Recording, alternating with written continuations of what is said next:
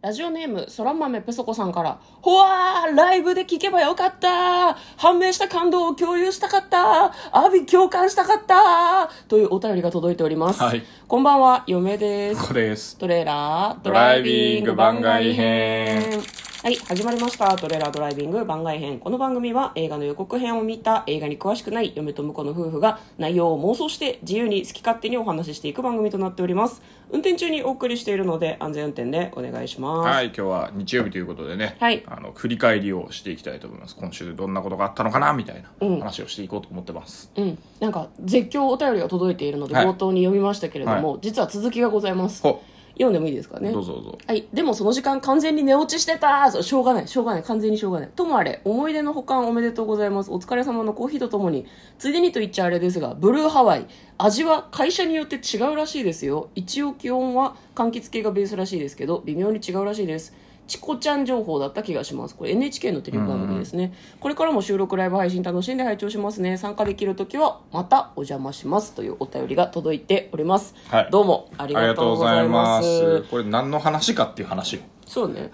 あのライブ配信をですね、私たちあのこれラジオトークとポッドキャストと Spotify に配信されてるんですけど、ラジオトークの方ではライブ配信をほぼ毎晩でいいのかなそうね。大体ね、夜のね11時50分ぐらいからあのライブ配信をしていてですねそのライブ配信の中でちょっと前にかき氷の話をしたんですね、うんうんで向こうがローソンにあったかき氷で超美味しいのがあったんだけどなんだっけっていう話になって、来てくれた56人のこう聞いてくださる方たちとこれじゃないあれじゃないって話をした日があったんですよそうそうね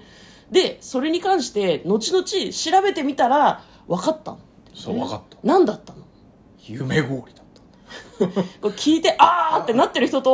ははって思ってる人が聞いてると思た。う。うんローソンにあった、うんあの、すごい氷、白い氷で、中に、あの、シロップ、中心だけシロップの氷になってて、うんそれシャクシャク混ぜると、うんいい感じのこうかき氷があったんですよこれこれね人生でベストワンかき氷アイスだと 思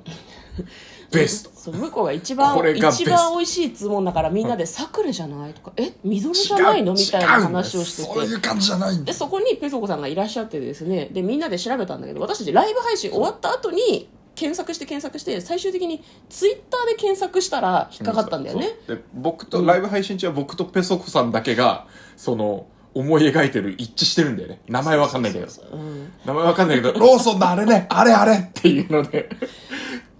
これはどうこれはどうって皆さんから送られる情報の画像を確認してうんちょっともうちょっと背が高かったような気がするとかねさくれは違えてさくれだったらわかるよみたいなね話をずっとしてましたあのね、噂の東京マガジンとかに投書すればいいんじゃないかなって嫁は思ってたしペソコさんと婿で相談して調べればいいのにってちょっとだけ思ってたんだけそうど、本当あれアイスの話だったのにほぼかき氷かき氷の話してた2日ぐらい話すっていうねね、もうライブ配信でこんなにこんなに局地的に盛り上がることはあんまりなかったような気がするのでちょっと面白かったんですけど、うんお便りをくださっておりますまずそのブルーハワイってん実は全部シロップ同じ話なん同じ味なんじゃなあいかかっていきう氷のシロップがねあそうそうそうブルーハワイもメロンもイチゴも全部違うってあ全部色が違うだけでそ味うは向こ一緒うがって味いうが一緒っていう話をしてたんだけど、なんか一ちゃうと緒ではないらしいですねブルーハワイだけは違うということですね、多分ね。そうね会社によって違うけど、柑橘系ベースになってるよっていううんこう垂れ込み情報をくださってますね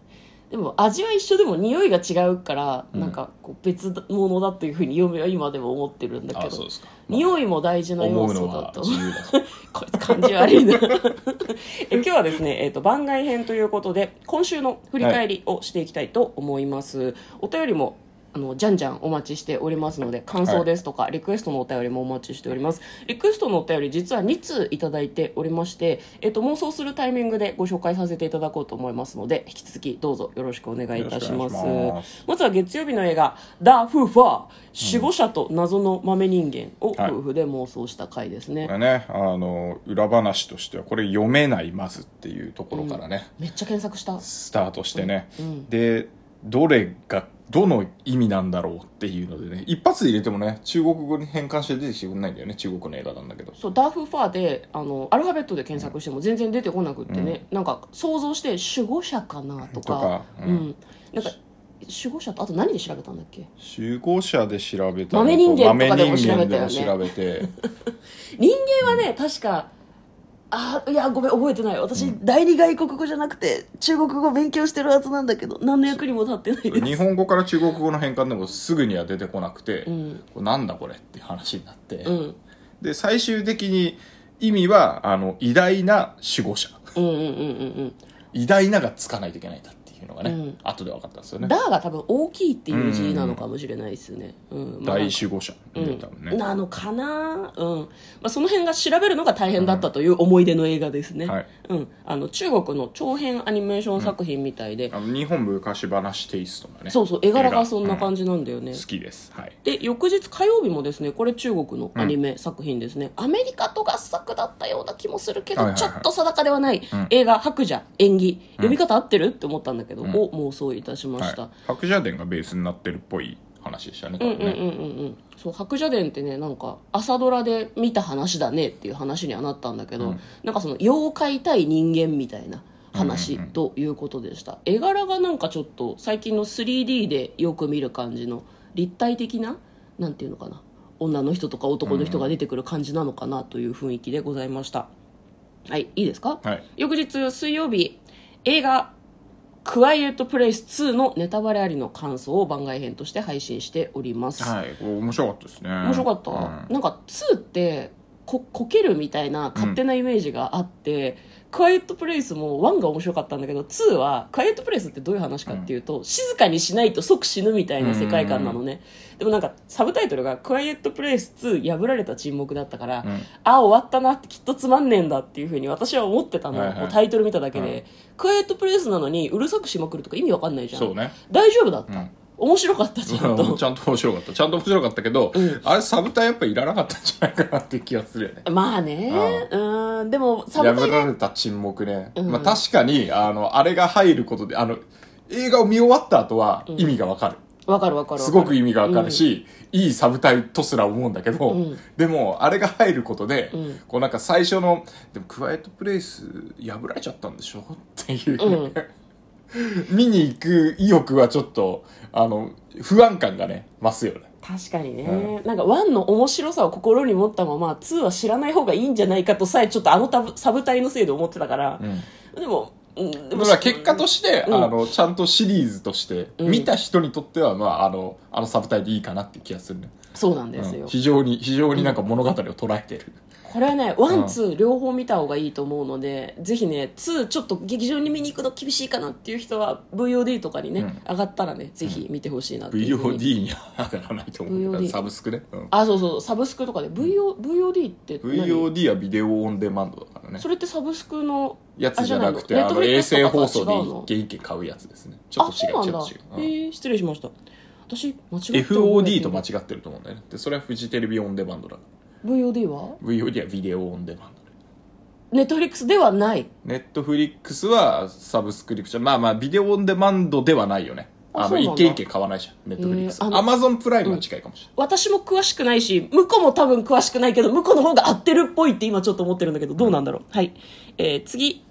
えー、と木曜日か木曜日イン・ザ・ハイツ芸術家の住むマンション取り壊し騒動ってれいうない。あ、それはあの、完全に我々の勝手なああのそうで妄す想からのサブタイなんでそうです信じないでください。もう本当にそのマンションが取り壊されるのかそれとも地区がおかしくなるのかちょっと何ともわからないんハですイけツっどて日本だとね、団地のイメージがあるからね。そうそうそううそっだちに寄せたんだけそれがど取り壊されるんじゃないかって。字幕ではね地区って書いてあったから、うん多分エリアのことなんじゃないかなとは思うんだけど、うん我々はその芸術家が住んでるマンションっていうふうに想像しましたね,、ううんんそうねこれはミュージカル映画ですごくね予告編がポップな感じで、うん非常に曲も良かったので、予告をまず見てほしいなとそ思ういだまね。した、劇場うんの予告で見ると音もいいしね。そうそうそうそうなんか楽しいよねやっぱね。なんか、ララランドとか、うんグレイテストショーマンみたいな感じで、ちょっと楽しみな映画だなと思っております。インザはハいイツ。翌日、えー金曜日、サイダーのように言葉が湧き上がる。冒頭ね、私がメントスコーラの話をしたせいで、もうなんか映画の雰囲気もめちゃくちゃみたいな感じになりましたよね。 これはね、あの、ちょっと冒頭私たちが勝手に面白かったので、聞いてほしい。そうですね。 メントスコーラいいねっていう。うん、メントスコーラねなんか湧き上がるサイダー湧き上がるから嫁は冒頭メントスコーラの話を振ったんだけど、うん失敗であったと言わざるを得ないそうだねですね申し訳ございませんでした、はい。ちょっとえ映画と何の関係もないところで盛り上がっちゃったからね。そうそうでも冒頭の話私タイトルとかから勝手に考えて、うん秒で話振ってるから、うんあれ偉いんだよ、私。そうね。あれ偉くてすごいんだよ。偉くて、まあまおあ。そう。いや、偉くてすごいのと、失敗したかどうか関係ないから。関係ない、うん関係関な係いない面白ければいいけど、まあ、面白いかどうかちょっとわかんない聞く人によるところだから私たちは面白いかったそうでですすねはね。い楽しかったですね。はえい翌日昨日ですね、えうん番外編映画「竜とそばかすの姫」を見てきた感想ですね、はいこちらネタバレありでお話をしております、はいね、竜とそばかすの姫実はね連休中に3本かなキャラクター見て、竜とそばかすの姫見て実はもう1本見てるんですよね、そうですね。私たち、はいでそれに関しても番外編として感想を来近週々かなそうですね、はいアップすると思いますの上げよでうと思いまよかったらそっちも聞いてほしいなと思っております、ただね残念ながらネタバレありなので、うんあんまり見てない人向けではないかもしれなないいでですすねねだからひ、ぜひ妄想会を聞いて想像を膨らまして、うん劇場までやってるんでうんうん見に行っていただきたいですねそうですね見に行って見に行った後にまあ、その感想を聞いて、あこいつらこんなことを考えてたんだっていうふうになんかかこんな感想を抱いてたんだっていうふうに聞いてもらえればなというふうに思います、曲が良かったよねすごくねそうねうん、言えるのはそのくらいかしらそばかすの姫ねそうそうそうそうそうまあただ妄想と照らし合わせるとちょっとなんかでも私自分たちの妄想の方が好きだったかなああなるほ どね本編より本編たまにないそういう時あーあなんかぶっ飛び具合とかね、うんそういうのはまああのいろいろねあるからねうん好みが、うんね私たちの安直な妄想の方が私は好きでしたねああ本当。うん僕結構好きでしたけどねあ本当にはいうん自画自賛うんうんじゃああそうかだからあれだねあの僕らが見に行ったやつは他にあとえっ、ともう言っとくか言っとく言っときましょうか。あ予告の、ファブルを見てきたので、2ですね。もうぜひ妄想して、まだ劇場ギリギリやってるんで見に行っていただければなと思います。はい。はい、よろしくお願いいたします。ということで、番外編をお送りいたしました。4連休も今日で最終日ですね。はい。はい、ということで、嫁と向こうのトレーラードドライビング番外編もあったね